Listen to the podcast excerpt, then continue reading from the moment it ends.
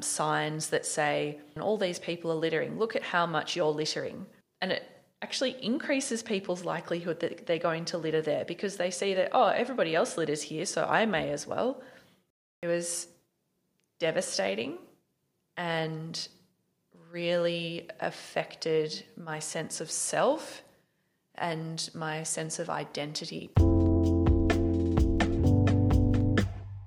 Yeah, I only use the doctor title for work. So essentially, to tell people that I'm out of my training period of getting a PhD. I've done my apprenticeship. I'm now a fully fledged professional, I suppose. Got it. And when did yeah. that happen? That was February this year. So I'm technically a very new doctor. Amazing. And it's a PhD in behavior science. Yeah, in behavioral science. But I've been a researcher for maybe seven or eight years now. I've been in, in and around research, but not had the rubber stamp. Got it. Um, okay, so audience disclosure before we start. Alex and I know each other from school, and we recorded a podcast all about behavior science.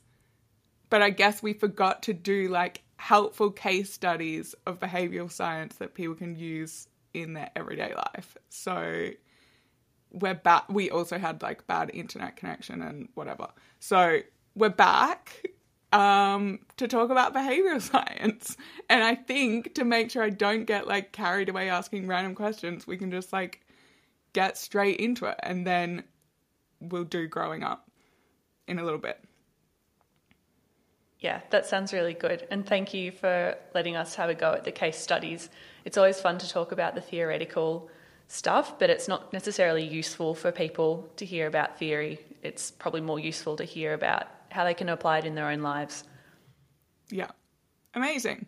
Okay. So, quick definition to begin with. What is behavioral science? So, behavioral science is really the study of how we influence or change people's behavior. And behavior is a measurable action. So it's a thing that you can see somebody doing. So, for example, you could see someone clap their hands. You can measure that. You can see that that's a distinct behavior. Or you can see someone sit up or sit down or do exercise on the weekend or take a glass of water you can see all of those behaviors. So, behavioral science is how do we influence behavior? Got it. For good. In your case. For good. In my case, yes, but there is very, very good. No, it's not good. There is very effective behavioral science that happens in things like gambling or um, marketing of junk food or marketing of soft drink, they're really, really good at behavioral science and they use some of the same tips and tricks that we use, but personally, I only do for social good. or the tech companies, I guess, how to keep you on your phone.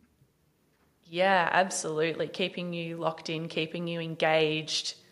Yeah, they're really, really good at what they do. Okay. And how did you get interested in behavioral science? I've always been really interested, I suppose, in psychology and exercise science. But I kind of came to a place of wanting to understand so one person will do a behavior or will be motivated to do something because of intrinsic reasons. So things that are attached to their maybe their self-worth or what's important to them or because it feels good to do the behavior behavior itself. So some people like to go swimming because swimming feels really good. Whereas other people will do a behavior or take up an exercise routine because of extrinsic motivators so things outside themselves. So that might be something like well if i exercise then i'll lose weight and look good. That would be an extrinsic motivator. So I'm really interested in that distinction between the intrinsic and the extrinsic. And the other part of it that's always been really interesting for me is the creation of health policies and health programs to try and influence behavior and to make our population as healthy as possible. But how do you do that? How do you influence somebody to stop smoking or to exercise more or to be careful about their sun exposure? That's always been a really interesting question for me. And I've, I suppose my studies have gone down a pathway of looking at psychology, then looking at public health, and now with a PhD in behavioral science, it's kind of just built. Got it. Okay, cool. Yes, and we'll go into like the whole pathway there afterwards, but let's jump into a case study because I think that is like there are so many people listening, or it's just all of us, right? That it's like that extrinsic thing, like we want to change something in our life, but it's like, how do you make it stick? And even you saying those definitions, it just makes it seem so obvious. It's like when you're doing something because you like doing it, it's like obviously you're going to do it. But when you're doing something because yeah. it's you've been told you should, or like you know it's kind of something you should be doing, it's so much harder. Yeah, that's right. And there are, I suppose, a caveat is there are lots of different ways or theories or frameworks that are used to try and influence behavior. I'm going to talk through one that is really commonly used in um, changing people's behavior to improve health. But there are certainly other ones, and I'm not saying that this is the best one, but it's just it's a nice way to think through for people that are thinking how can they change their own behavior, what are some things that they should be thinking through themselves? Amazing. Okay. So let's get into it. Great. So I'm going to use the example of say you hear about the importance of strength training. So you hear that lifting weights a couple of times a week is really good for you it's good for your bone health, and it's something that you should be doing. And so you sign up to a gym, but after a couple of weeks, maybe a couple of months, you realize actually the gym's more like a charity for me. I'm paying them, but I'm not using the service. But you know you want to be exercising, but there's something that's getting in your way. So, a way that we can think through that is called the COM-B model, so COM dash B, and that stands for capability, opportunity, motivation, and behaviour. And that's from um, Susan Michie and her colleagues at UCL. So, a way that you can think through each of those things would be to look at somebody's capability. So, that's the knowledge and skills and abilities to engage in the behaviour. So, um, that's your mental state, um, maybe your physical strength and your skills. Then you've got opportunity. So that's your physical opportunity, the opportunities provided by the environment or social opportunities. Um, and that might be like free training classes.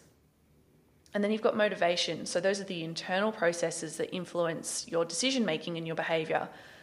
So that could be a reflective process involved in making plans or automatic processes such as impulses and inhibitions that are kind of the two main areas that we look at.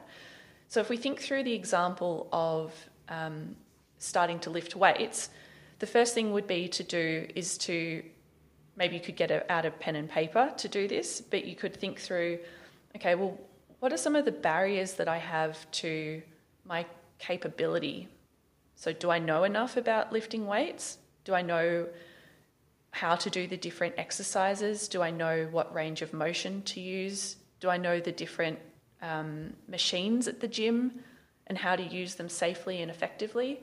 And then, do I have the skills to do that? So, can my body get into the correct positions in order to maybe follow um, some different tra- strength training programs or do I have the physical strength? So if I go to the gym and try to lift, deadlift 100 kilograms, am I going to be able to do that the first time? So starting to think through some of those barriers that might get in the way or things that get in the way. The other way of looking at it is to look at what are some of your facilitators or things that might help you or things that you already have in your skill set to help you change your behavior. So, for capability, maybe you have read a couple of books on strength training. You might follow some Instagram people that are reputable sources of um, strength training knowledge.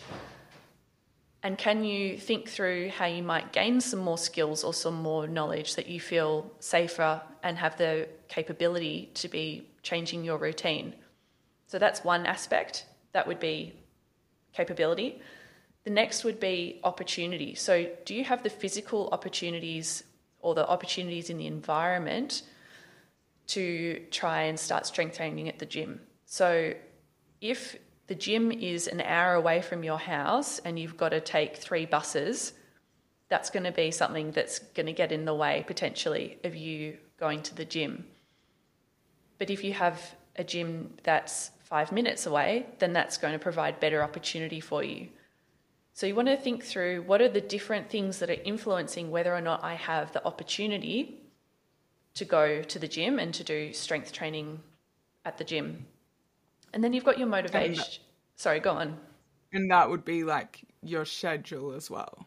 Yeah, absolutely. That would be your schedule. So if you are somebody, I don't know, works in investment banking and you're at the office at 7 a.m. and you don't leave till 11 p.m., maybe there's not time but maybe you could find time in your day. So, thinking about how you might be able to alter things to create opportunities to try and reduce some of the barriers that you might have. And then the last one is motivation. So, the reflective processes involved in making plans. So, that's kind of leads back to the opportunity. But if I plan to go to the gym, so maybe in the morning I put out my exercise gear, I've got my shoes ready, I've got comfortable shoes, then that's going to help me to be motivated in the morning. It's kind of going to reduce some of those barriers to getting up and going.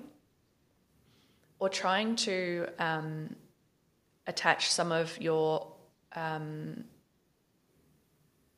your automatic motivation to um, habits or things that you do already. So potentially, maybe every afternoon you drive home past the gym. That's one of your habits. Can you change it so that you go into the gym on your way home? Can you put your stuff ready so that it you can kind of attach your gym going to something that's already going on in your life? Mm. Interesting. Yeah, how much do, is habits a big part of behavioral science? Yeah, it's certainly one massive part of behavioral science, and there's that really, really good book that is um, James Clear's book.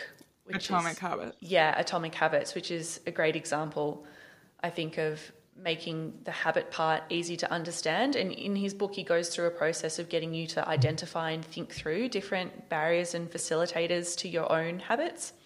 So that's, um, yeah, a really good example if you want something to go away and read. Um, I suppose the thing about behavior change is, as you would have heard, we've gone through so many different things that you can try, and there are going to be lots of different barriers and facilitators. And I think for people at home, it's really great to try and think through well, maybe what's the most easy one for me to change that's going to have the biggest influence? So maybe that is that the reason that you're not going to the gym is because you don't feel like you're going to be able to do it in a safe way because you don't know what exercises to do.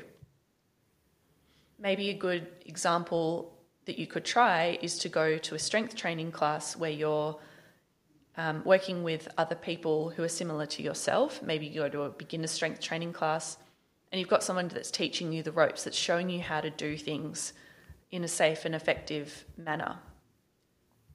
Um, and that would be um, a really good example of instruction on how to infor- uh, perform the behaviour, which is a behaviour change technique that we know works for increasing people's knowledge.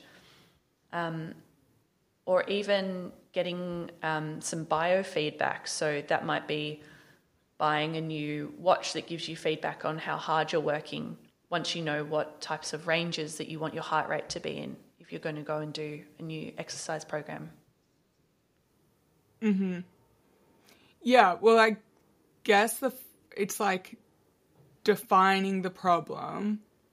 Okay, I want to do this, but I'm not, or I haven't started. And then I, yeah, I feel like there's a lot of fear. Like sometimes it's like stuff that you you don't know what's blocking you. Yeah, so then it's helpful to like think about it. What's stopping me? And sometimes, yeah, it's fear because it's like, oh, maybe I don't know what to do but actually like i feel for this example like i feel like in general the gym is scary even when you know as in like the weights bit. Even when because it's like for us we did all those weights in rowing we're like always in the gym. But then to go to a new gym it's like oh my god there's all these people here like whatever it's intimidating. But it's like identifying oh i'm just scared that i'm going to look like an idiot or i even my personal trainer friend uh, for anyone who's listening thinks this is so stupid my friend who's literally a personal trainer she was like yeah i'm so i can't if it's busy like i can't do it like i'm so intimidated and that's literally her job um but it's like oh okay i have a fear around this because even if you do know how to do it and then it's like how can i feel more comfortable like go with a friend or something. Oh yeah, get like an intro class. And then it's like, okay, we got over the fear. Now I've actually started. And then it's like, what's blocking me from going regularly? You know, for people who are beyond that, they're like, I know how to go to the gym, but I just can't like fit it in or find the time or whatever it is. And then that's like, yeah, that habit stuff is so powerful if it if you can just crack it so it becomes part of your routine. And that's what that's where all those hacks come in, right? Where it's like, okay, if you can just go like even if you don't want to do anything, but it's like you just have to go in the door and stay there for 10 minutes and leave. And then it's like creating that habit. Yeah, that's exactly right. And I'm kind of glad that you mentioned about your friend saying, who's a personal trainer, that gets a little bit intimidated at the gym. I mean, I have, I have a degree in exercise science and a PhD in behavioral science, but I still get intimidated going into the gym. And I actually chose this example because I have just come back from a couple of months break from the gym because I got really bored of the strength training that I was doing. And so, what I've done recently is go through this myself and try and work out why am I not going to the gym anymore? What what's kind of got in my way?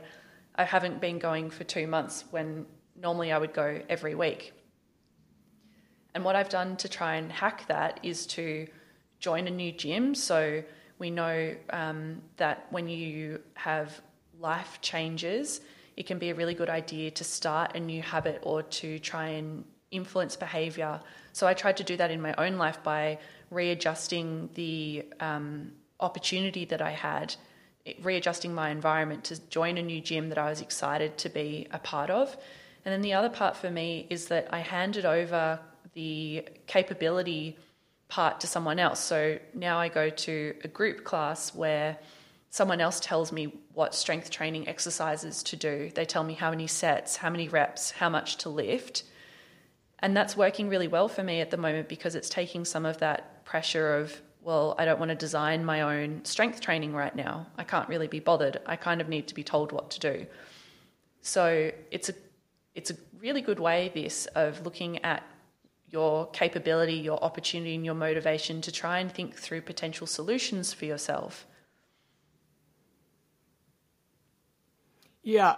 And I think that's the key. It's like when you find something you enjoy, like when you get over the first thing and then you're like, okay, I love going to the gym by myself because that's when I like listen to the growing up podcast no, but you know, whatever it is, it's like I get to be by myself and listen to music or like I get to whatever. Whereas when, or like, I love being in a group class. Yeah, I have at this moment, I'm like fully obsessed with F45 and I'm like addicted to going. It's so weird. It's like I'm so but it was like the big chain, the big like push to like get into it.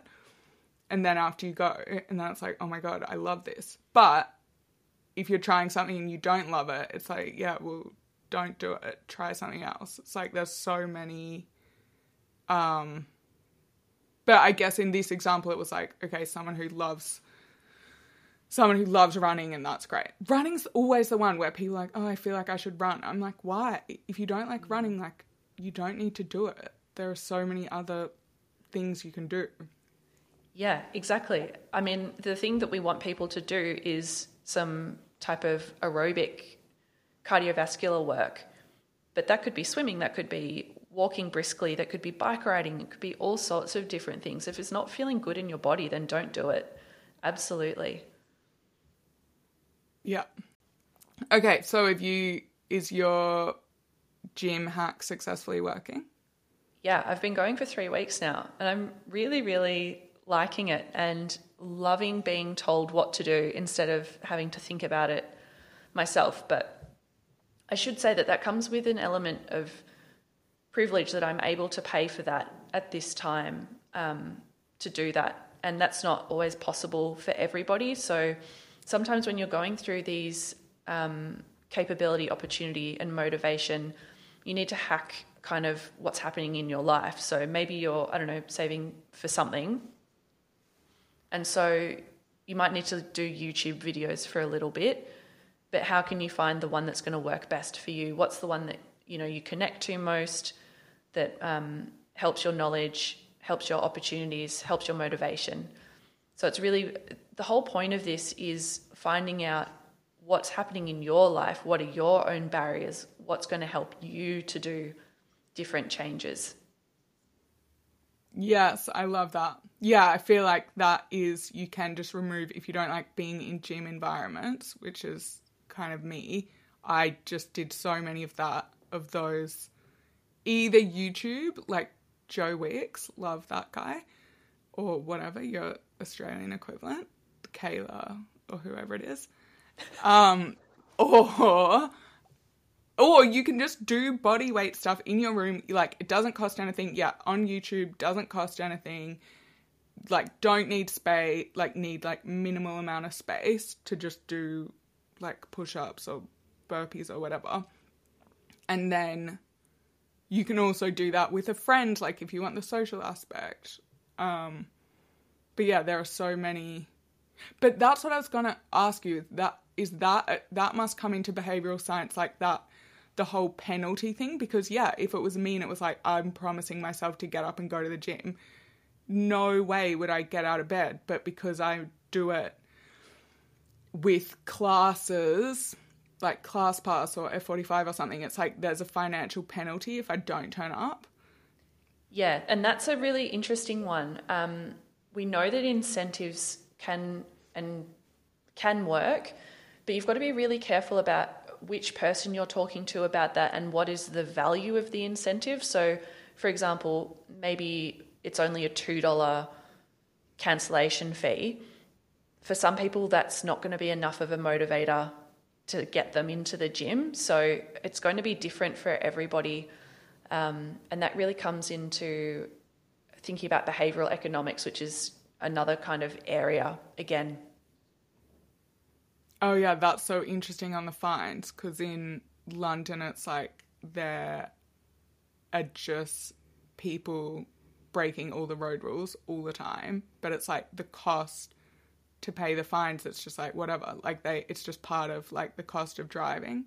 Mm-hmm. Whereas I think it's Finland or someone did means adjusted um, fines, so it was some like professional athlete got like a $23,000 fine, parking fine or something. Wow. And then that com- kind of plays into that um, if you're somebody who is on a lower income, then that, that fine's going to hit you so much harder, you know, a $100 parking fine versus somebody who just parks wherever, whenever they like, because they don't care about a $100. The, the incentive is a really, really, really interesting area of behavioral science, yeah. Mm-hmm. Okay. Um, should we talk about the implementing the um health incentives at work as well? Because that's the other thing I was thinking. Like with this example, that's great that there's people out there who intend on like they have the knowledge, they have the education, and they want to make the positive change in their lifestyle and have yeah the you know the ability to take time to like think about it and then to yeah i guess the yeah the privilege involved in having the time to think about it and then incorporate this into your life. But there must be such a big yeah it, it it's like a huge amount of the population or just all of us in general that we need other influences to help us? Because something you know just like sitting at a desk all day or like the whole example with the food that's around us all the time. Um so when the when the environment outside us is changed that can be really helpful. Is that kind of related to some of the work workplace stuff yeah it's certainly related to um so I'm just trying to think of an example of a workplace one, but um, a good one at the moment actually is that we are seeing lots of high rates of burnout right now. For you know, we're coming out of COVID. Um, burnout is really when you don't, when you feel like you don't have control over your work and you have ongoing chronic stress within your work. Um, and They've recently done a trial in the UK with a bunch of companies that looked at implementing a four day work week, and lots of people would have heard about. And they were they found that um, rates of burnout decreased with a four week four day work week, um, which is a really interesting change of environment for people, and to see how that affected their stress levels and to see how that affected their um, kind of their perception of the control that they have over their own lives and to try and reduce some of the stress there. So that's actually quite a, a nice example for um, burnout and changing environment. hmm And so for the work you do, is it like um, you've ident- like public health has identified something and then has identified something that can make a positive change and then but then they need help implementing the change because just like writing it on a pamphlet or something isn't going to do anything. You actually need to figure out how to change behaviors. Yeah that's right. Um, so much of the work that we do so i'm um, at Action Lab at Monash University in the Department of Human Centered Computing, which means that we do digital health. And a lot of the work that we do here is trying to um, combine two areas of research. So, one is implementation science. So, that's how do you get an evidence based practice into health services or into education settings, or essentially, how do you improve health using evidence based strategies? And then the other part is co design. So, how do you design a program that uses um, people who will eventually use the program or different stakeholders? So, that might be the end users, so um, the general population potentially, or the program managers or clinicians, be that allied health or um, you know nurses, midwives, GPs, other doctors. Um, and you involve all of them in the design of your um, your program so that the program is meeting their needs instead of assuming that when you design a program that you will be able to design for everybody's needs without asking them. So that's something that we've you kind of see in um, health research that they say that there's billions of dollars of waste of research, health research that we do and this way of thinking of implementation science and co design is really trying to address that. We need to include the end users, of course, in anything that we design, and we need to think through strategies for how we're going to implement an evidence based practice into services. So, um, a really good example of that is um, actually a funny one. So, when you um, go to hospital and you have surgery, they give you non slip socks, or at least they used to give you non slip socks. But we know that the non slip socks are actually more dangerous than walking without the non slip socks which is potentially counterintuitive for a lot of people. Um, so we need to work out a way of de-implementing or getting that practice of using non-slip socks out of the health service. So implement through implementation and co-design, you would think through what are some of the evidence-based implementation strategies. So some of them might be that you have clinical champions, so doctors or other allied health professionals or nurses or midwives that really champion and speak up for not using these non-slip socks or you would have um, try to include leaders in your um, in your development and um, implementation. So making sure that you've got people who are at the top levels of the health service that are included in trying to disseminate this new practice. And through doing those kind oh. of iterative steps, you think through, well, what's going to work in this health service versus other health services, um, and then how do we get that thing to not be done anymore? So, how do we take away the non slip socks? Got it.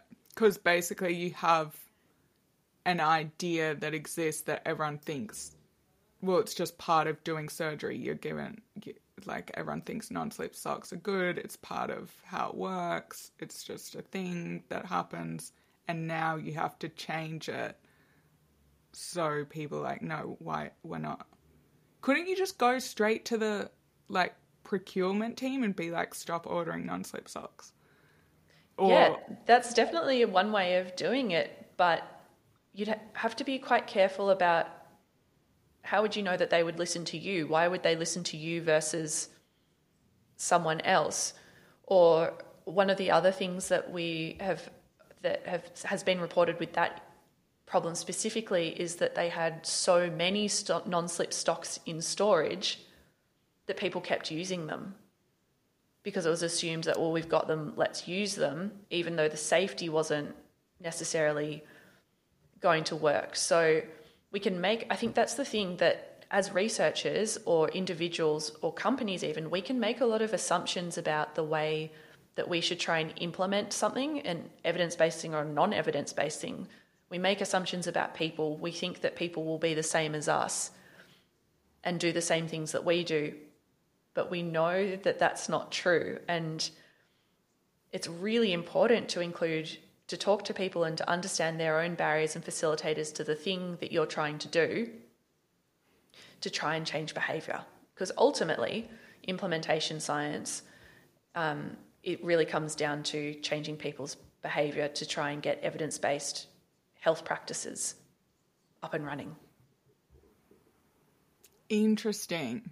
And and you don't want to go down the route of of regulation to be like because otherwise it just well because i guess that's a values thing right like if we lived in a authoritarian like dictatorship and then it's easy one person's decision can just be like outlawing non-slip socks and it happens but it's like we want to live in a free society with democracy and without tons and tons of regulation uh, yeah, and I think the other thing is certainly you could use regulation, but that's only one tool in the toolkit of many different things that you could use.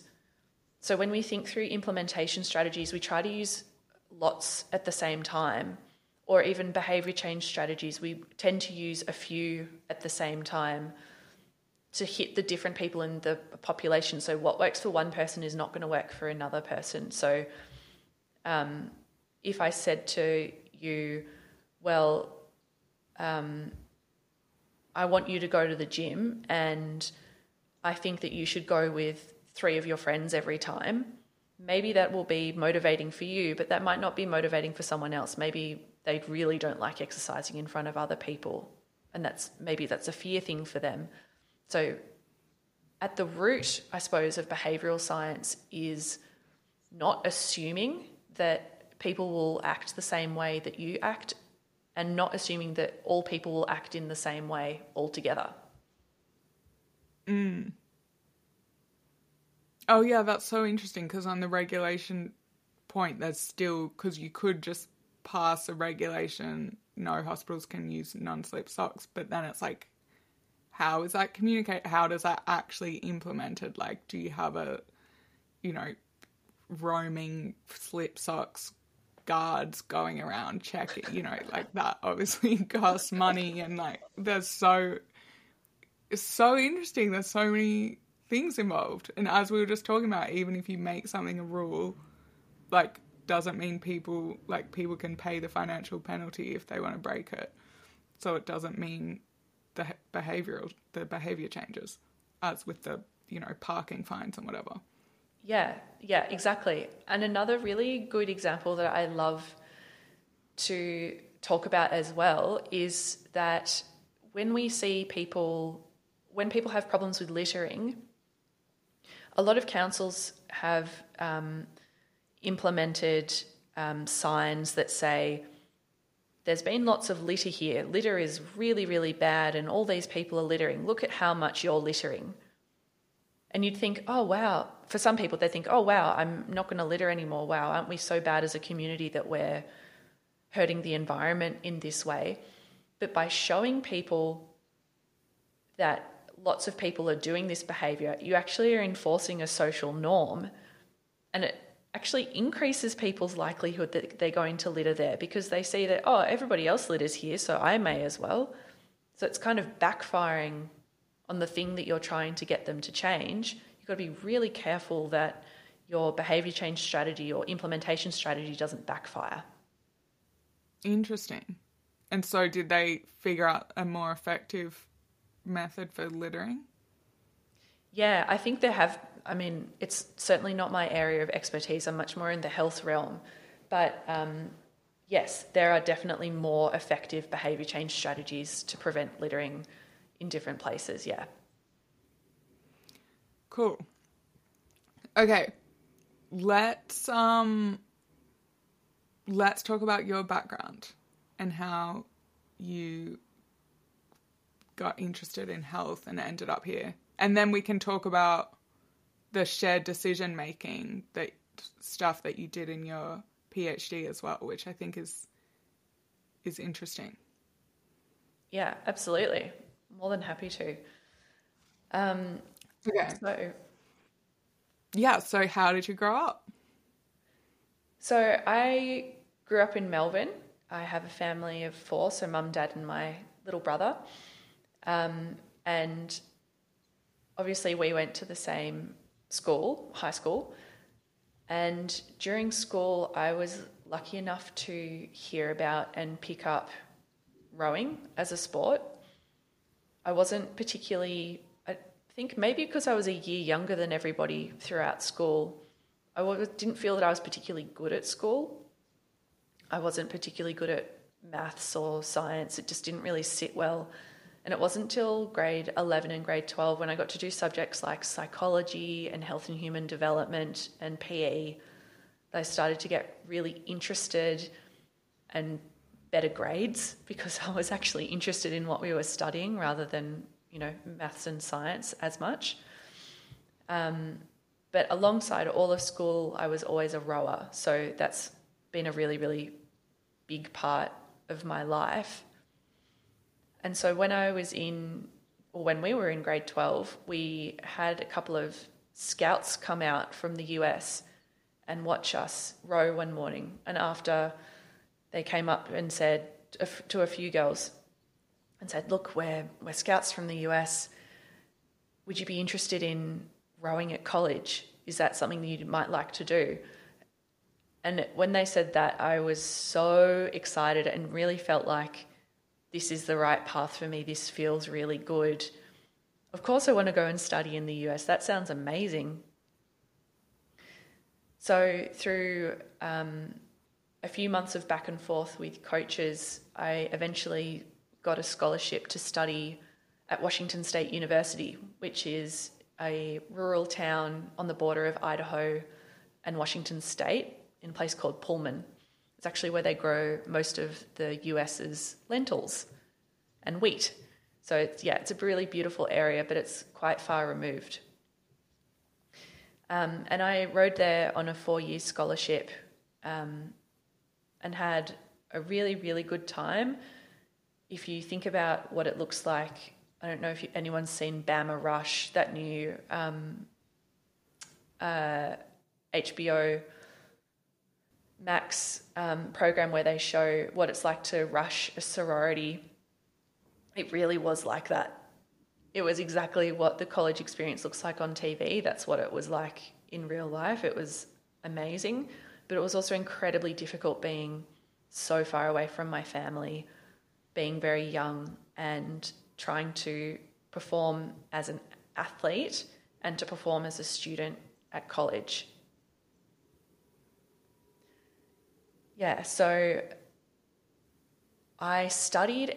I when I was at school, I kind of thought maybe I wanted to be a doctor or a nurse. I was always interested in health.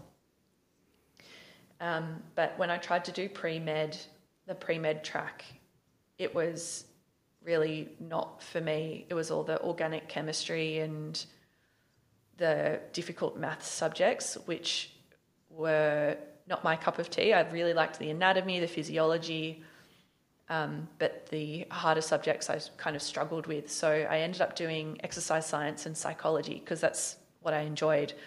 And it was really easy to take what I was learning in those classes and apply it to my own rowing. Um, so it was kind of cool to do it in class and then go and practice it outside what, outside of class. What's an example of that?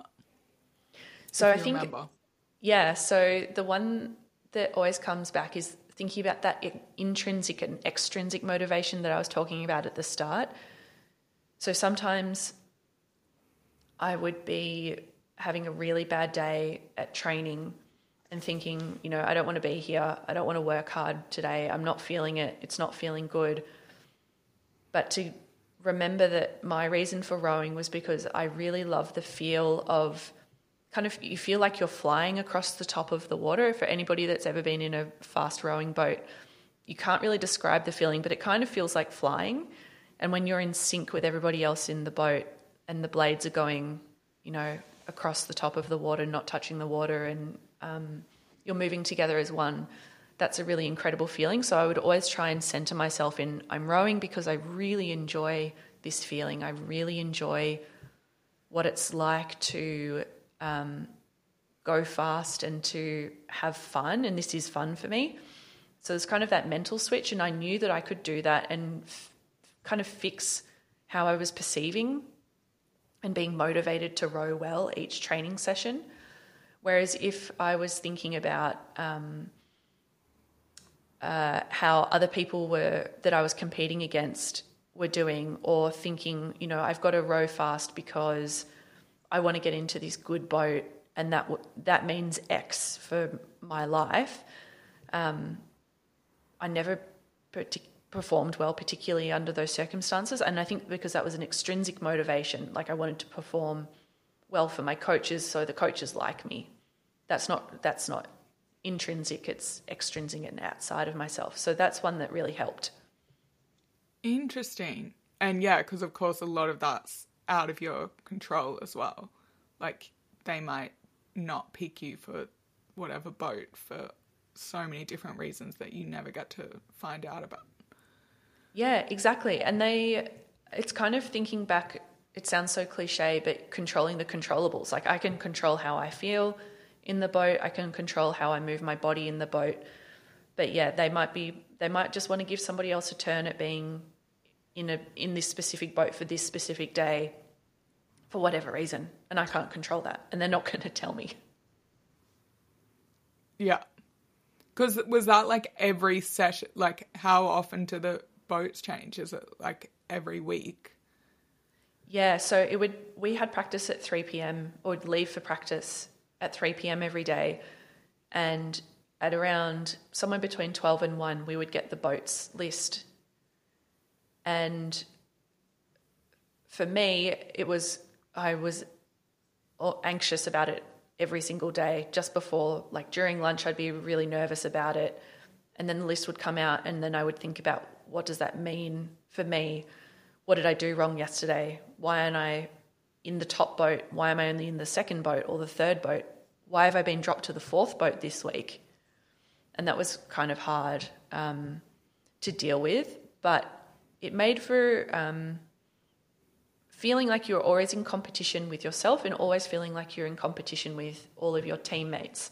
So yes, you have really great relationship with your team, but you're always competing against them, which is can be also difficult if you're on scholarship because your worth is tied to their payment in you. They've paid for you to go to university, they've paid for you to be there.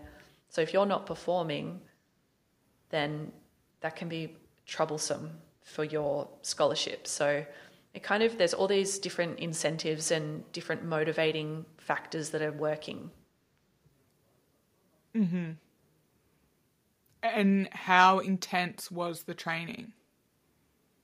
It was pretty intense. It was, you know, two or three trainings every day, um, which was I really liked every day. Yeah, every day. I mean, Sunday Sunday was normally a really easy day or a rest day, but it would be we'd be in the gym at five forty five in the morning doing weights. Often you'd have cardio at lunchtime like steady state cardio. And then you go row on the river in the afternoon. So, yeah, it was a lot. And you'd be on the river like six days a week? Normally five days a week. Yeah, we'd do big um, ergo sessions or rowing machine sessions on Saturdays and then kind of take Sunday a bit easier. Wow. And did you love it looking back? I really enjoyed the feeling of rowing and I wish, well, maybe I don't wish. I think I wish that I had have known that it was my last row when I was in the boat having my last row because I unfortunately was injured in my senior year of college I had my last row at nationals, US nationals, college nationals, and had my last race, and I didn't know that it was. So it was, it's kind of a bittersweet. I don't feel like I got to finish rowing in the way that I wanted to. Huh. And you've never rowed again since? I think I've been in a boat maybe once since, but it didn't have that. I didn't feel like I was flying. I didn't feel like it was fun and effortless because it's hard to get a crew together and to get it to feel good. It's a lot of time, a lot of effort. Um, and the movement of rowing now really hurts because I've got a you know a couple of herniated discs in my back. Um, yeah, it just it doesn't feel good anymore for me. And so, what was that like having your rowing career suddenly end with an injury? It was devastating and really affected my sense of self and my sense of identity because for the last, I suppose, decade before I was injured, I'd been, oh, that's Alex. She's tall, she's the rower. And it was so wrapped up with my sense of identity because I was good at rowing. I mean, obviously not an Olympian, not incredible by any means, but I was good at rowing. And to have that taken away from me suddenly while I was in a different country coming into my last year was really, really hard. Um, and without that support, um, yeah, it was it was really, really difficult. Yeah, because that's a massive, if that's like your life two or three times a day, and presumably like your social life, your. And yeah, because it's like were you living with these it's like how much of your time would have been spent with these people who are all to do with rowing? Yeah it was almost 24-7 so um, i had a really amazing housemate in my last couple of years who was a runner um, an australian runner but the rest of my living situation was living with rowers so eating sleeping training with rowers talking about it. I was often in the same classes of, as them because a lot of us studied exercise science and psychology. So I was constantly surrounded by it. And to suddenly, out of nowhere, have that taken away from you, but you still need to be part of that community and see it all the time was really, really difficult. And there was also a big sense of guilt because they were still working hard. And I felt like I should be working hard to make our team better and to try and get us to the next level. But I couldn't, obviously, because I was injured. But I had a, a big sense of guilt and shame almost about it. Like I was too weak and it was my fault for being injured. Of course, it's not. You can't. I know that now. But at the time, it was really, really hard to deal with that.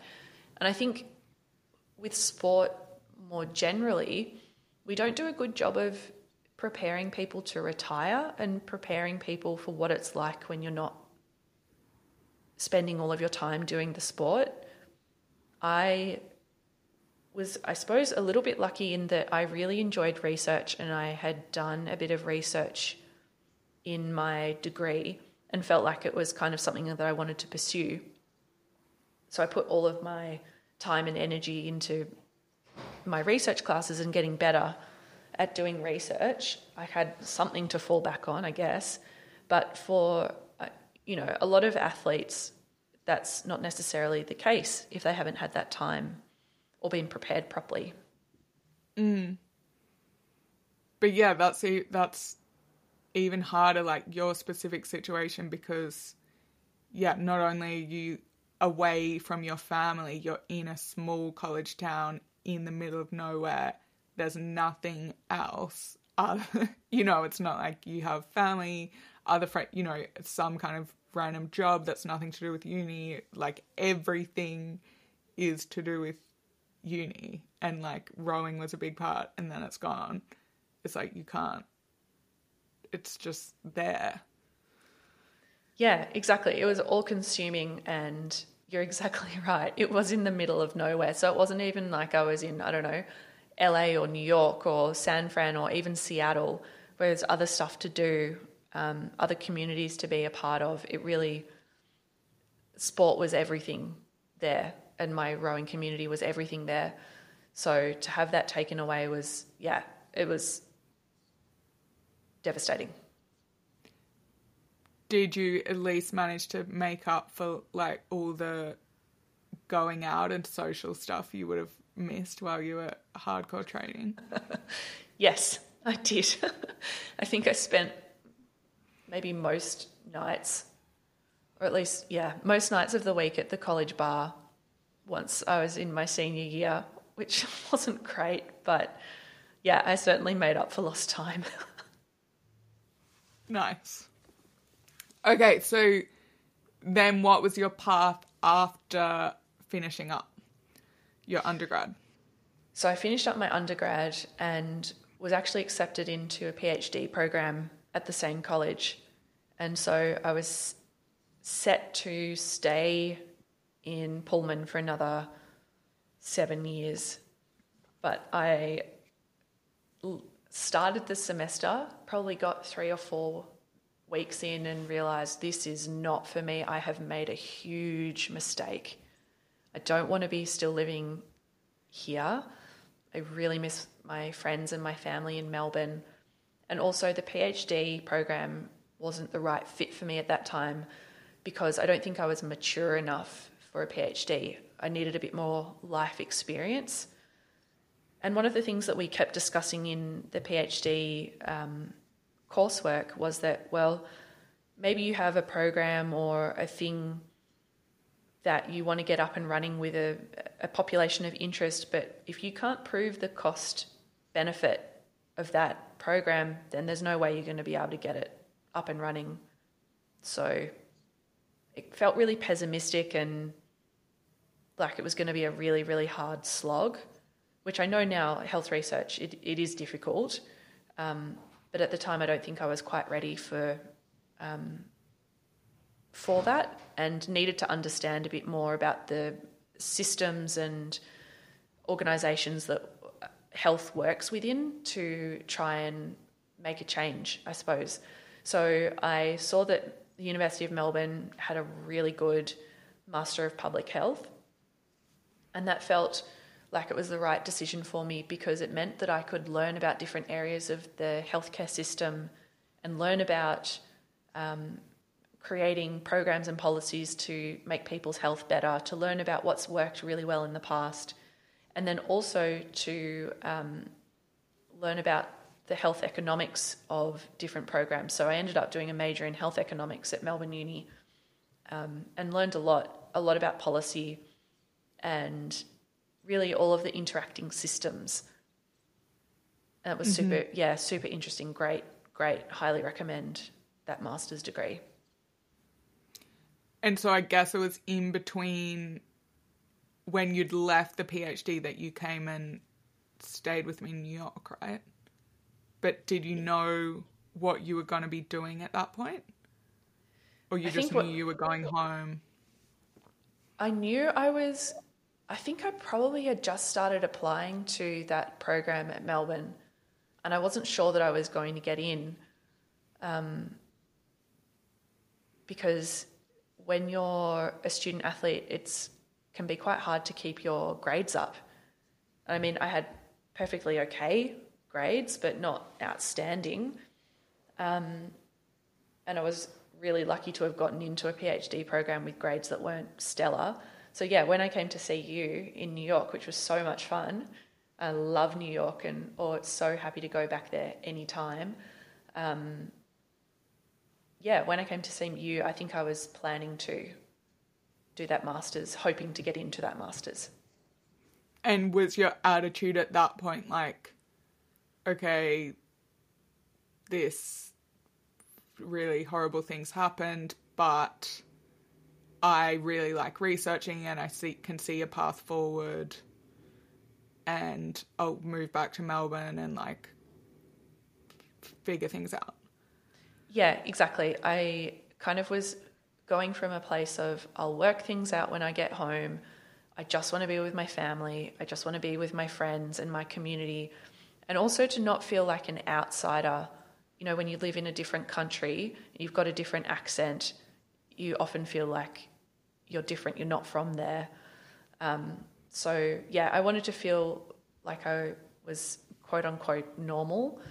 Um, and I knew that I wanted to work in healthcare, but I didn't know what that looked like. And you, but you were confident you could figure out the path. Yeah, I was pretty confident I could figure out the path. I knew that doing a high quality degree, I was probably naive to think this. I assumed doing a high quality degree would mean that I would be able to work out what I wanted to do and get a job. And that's kind of in the US system, you it's very common to do a master's degree. You don't get everything. Like you, a lot of people can't get jobs, specific jobs after their undergrad. You need to do a bit more study to become, you know, get the skills enough to get the job. Um, which is kind of similar to how Melbourne University now has the Melbourne model. So you do quite a broad undergraduate and then you specialise in your master's. So I felt that I needed to kind of specialize and hone my skills a little bit more from exercise science and psychology. Mhm. And then do you have time to quickly talk about the PhD and what the work you did on that? Yeah, absolutely. So my PhD um, was a behavioural science PhD, and it was a thing called a graduate research industry partnership PhD, which essentially means that you are partnered with a government or industry organisation to work out answers to problems that they have. So I was partnered with the Department of Health in Victoria and Safer Care Victoria, And Safer Care Victoria is essentially the state's agency for monitoring safety and quality in health services. And in the year before they before I started the PhD, they'd work, worked with consumers, worked with lots of different stakeholders to develop a framework called the Partnering in Healthcare Framework, which has different domains that health services are required to work on over a five year period. And one of those domains is shared decision making. But they didn't know how health services were reacting to the new policy. Um, they didn't know whether or not health services were implementing the new policy. So my PhD was really focusing on we have this new policy, it's been designed by consumers for consumers. How is it being um, reacted to and working in practice? And that was a really, really great way, I think, to do a PhD because it's so practical um, and answering real world issues, but with obviously with the same theory and evidence that you would do in a normal PhD. Mm-hmm. And the new that so consumers had identified that they wanted to be more involved in decision making with their doctors or health professionals. Yeah, that's exactly right. So shared decision making is the process where um, you know that there is a decision that needs to be made about the patient or the consumer's um, healthcare, and you engage with them in a conversation of saying, well, here are your options, here are the risks and benefits of different treatment options, and then trying to elicit their preferences, their values, their goals, and having a two way active conversation to make sure that whatever decision we decide to do next aligns with what that person needs and also aligns with the evidence base. So it's a really, um, we talk about patient centered care a lot these days. It's something that's thrown around a lot. Shared decision making is a practical way of doing patient centered care in practice. And so in Victoria, we have the policy from the Partnering in Healthcare framework that says health services need to do it. And then we also have at the federal level the um, national accreditation standards for hospitals tell hospitals that they need to do shared decision making. So there's kind of two poli- big policy levers at the moment saying you need to include patients in decisions about their care. We also know from research that patients want to be included in decisions about their care. It's a big myth to say that um, patients want all of the decisions to be made by the clinician. Mm-hmm. And then is that when you were working in the maternity wards? Yeah, so I was really lucky that the Royal Women's Hospital have a big interest, um, and I suppose it's part of their values that they uh, want to partner with women and make sure that they're providing exceptional care that includes women in decisions about their care. And so they were really interested to look at what was helping and getting in the way of their staff providing shared decision making. And so we went through a series of um, interviews and then it ended up doing some co design workshops that I spoke about earlier to look at different interventions to try and increase shared decision making in practice. But my PhD really focused on well, what are the barriers from a systems level, from an organizational level, and from an individual level? What's helping and getting in the way? Of people being included in decisions about their care. Mhm. And then yeah, that's when there's interesting like cultural problems that you come across. Um, that you were explaining to me that it's yeah, that's a perfect example of like designing something, but if you're not actually dealing with the system or talking to the people involved, like if you propose a solution and it's like, no, we don't do that here, like that's not how it works. Like I can't communicate that to this person or or whatever it is. Yeah, exactly right. So for a really good example is that we know from the literature that giving people feedback from their peers can help to change behavior. So in my mind I thought, well, great, I'm going to go to this co-design workshop and maybe suggest that we could have clinicians audit each other and see if they're doing shared decision making or not. But as soon as I provided that example, they said, absolutely not. That would be so bad for our culture.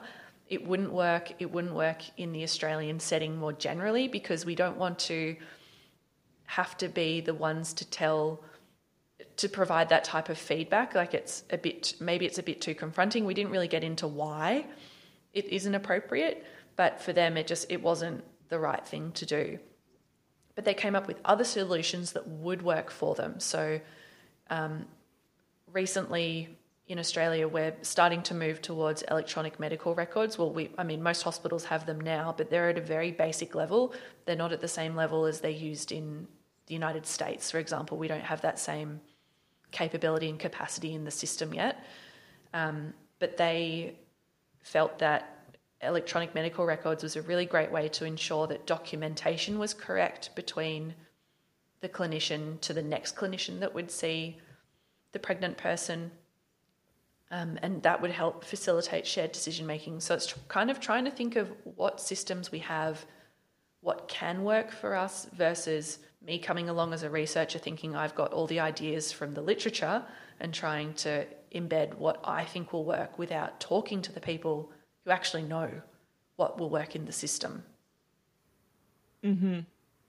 And I guess maternity maternity is really interesting because there's so many decisions involved and there's like different cultural or uh, like so many different schools of thought about how you should do the whole process. Yeah, exactly. There's different schools of thought from between clinicians, between consumers, between their family members. There's a whole different range of ideas about the way that maternity care should be provided. Um, and I think that midwives often get caught in the middle of that, trying to do what the system says, then trying to follow what the guidelines say, but also be an advocate for the woman or the pregnant person, and really sitting in that that um, in the grey, in in between, while trying to advocate for the woman and ensure that she is having a healthy process and having a healthy baby, um, and also trying to stay within their own scope of practice. So that can be a really difficult thing. Um, but they do the most incredible job there at the women's. I can't speak more highly of what they do. Um, but yeah, it can be really difficult. And the point of shared decision making is that we're bringing together the evidence. So we have to stay on top of what the evidence says, what are the risks and the benefits for different people. But then we're also talking to the person and understanding their preferences and their values and goals. So um, a good example of that is that some people, you know, for whatever reason, might have a. This is quite a simplistic example, so excuse me, but they might have be terrified of needles. But if you don't engage with them and talk to them and understand that they have that fear, then maybe you're saying, well, we'll give you an epidural because you, as a clinician, that's what you assume everybody wants. That's a very, very simplistic example. But just to kind of show that through shared decision making, well, maybe we find out that another alternative is better for this person for whatever reason, in line with the evidence and in line with their preferences. Mm-hmm. And they then feel better being consulted about it. Yes, I suppose that's really the most important part is that people, when they're included in decisions about their care, they feel better about the decision that was made they don't regret the decision that was made a lot of the time and they don't feel conflicted about the decision that was made. And also, if the decision changes, then they know the other treatment options. So, in labour, for example, if all of a sudden you haven't been consulted or spoken to about different options that you might face, then that can be a really scary time to have to consent to something when you haven't heard or been provided examples before. So, it's kind of it's making going through a process of knowing your options, risks, and benefits, just in case the decision has to change later as well. Mhm. Yeah. So you can see how that would be a really tough job to get. you know, doctors, health professionals who are doing important work, stressed, be, uh, overworked, and to be like, yeah, okay, the way you're doing stuff isn't like could be better. Can you make sure you treat your patients like this? Yeah, it can be. Yeah, it's very, very difficult to change um, people's behaviour, especially in a system where we've got people that are overworked and underappreciated, essentially. So, especially for our nurses and midwives as well. Um, and even the administrative staff and you know the other staff around the health services everybody's tired everybody's not feeling great. And so to try and put something new into the system can be quite difficult. But it my um, experience in talking to a whole lot of clinicians is that well at the end of the day we want what's best for the patient. We're in this because we want to help people and we want their healthcare to be as good as possible. And shared decision making helps that and facilitates that. So a lot of people are on board with it and it feels kind of a natural thing to do. It's just that we're giving it a name and a process for something that most, well, maybe not most, but a lot of clinicians do already. Yeah. Amazing. Yeah, so you're on the same team and you're yeah you're working together. And then when the pay it's like obviously better for them if the patients are happier. You're providing them something that can help them have a better outcome for what they want anyway which is happy patients happy healthy patients. Yeah exactly. And um, also patients from a systems perspective from a money perspective um, patients tend to choose um, the lower cost option. So, health service usage decreases when we use shared decision making. So, from a systems perspective, it's also a really good idea. So, it's kind of win win win for everybody, but it's a difficult thing to implement. And I don't know that it's been implemented particularly well anywhere besides, well, actually, Denmark is doing a really, really good job of implementing shared decision making at the moment.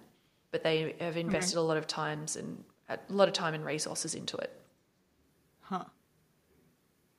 That's so interesting. This would be a whole nother conversation, but I was just thinking that's why it's so important the incentives because when there's things like doctors getting cuts of like referrals to go and get blood tests or or you know the pharma companies coming in and it's like we'll you know give you all these perks like the more you prescribe this and it's like massive conflicts.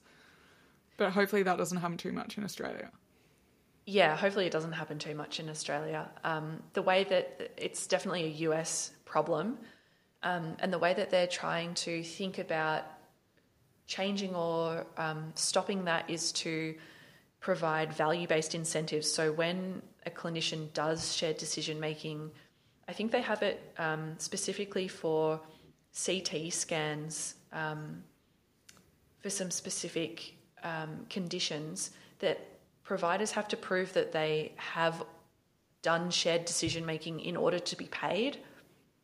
So that's one way that they're trying to implement and work with it um, for Medicare and Medicaid patients. Um, but yeah, it's it's a challenging thing, and different health services work in different ways, and then different countries have different health systems. And in Australia, we have different states that have different ways of doing things, similar to Canada. So, yeah, the other unfortunate thing is that we don't have an ongoing funding mechanism for it in Australia. So, we have policies that say that health services should be doing shared decision making, but we don't have any funding mechanisms for it or really um, any way of measuring it properly. So we don't really know if it's happening in practice because the measures that we have are at an aggregate level. So they combine all of the data and we don't know what's going on. Huh.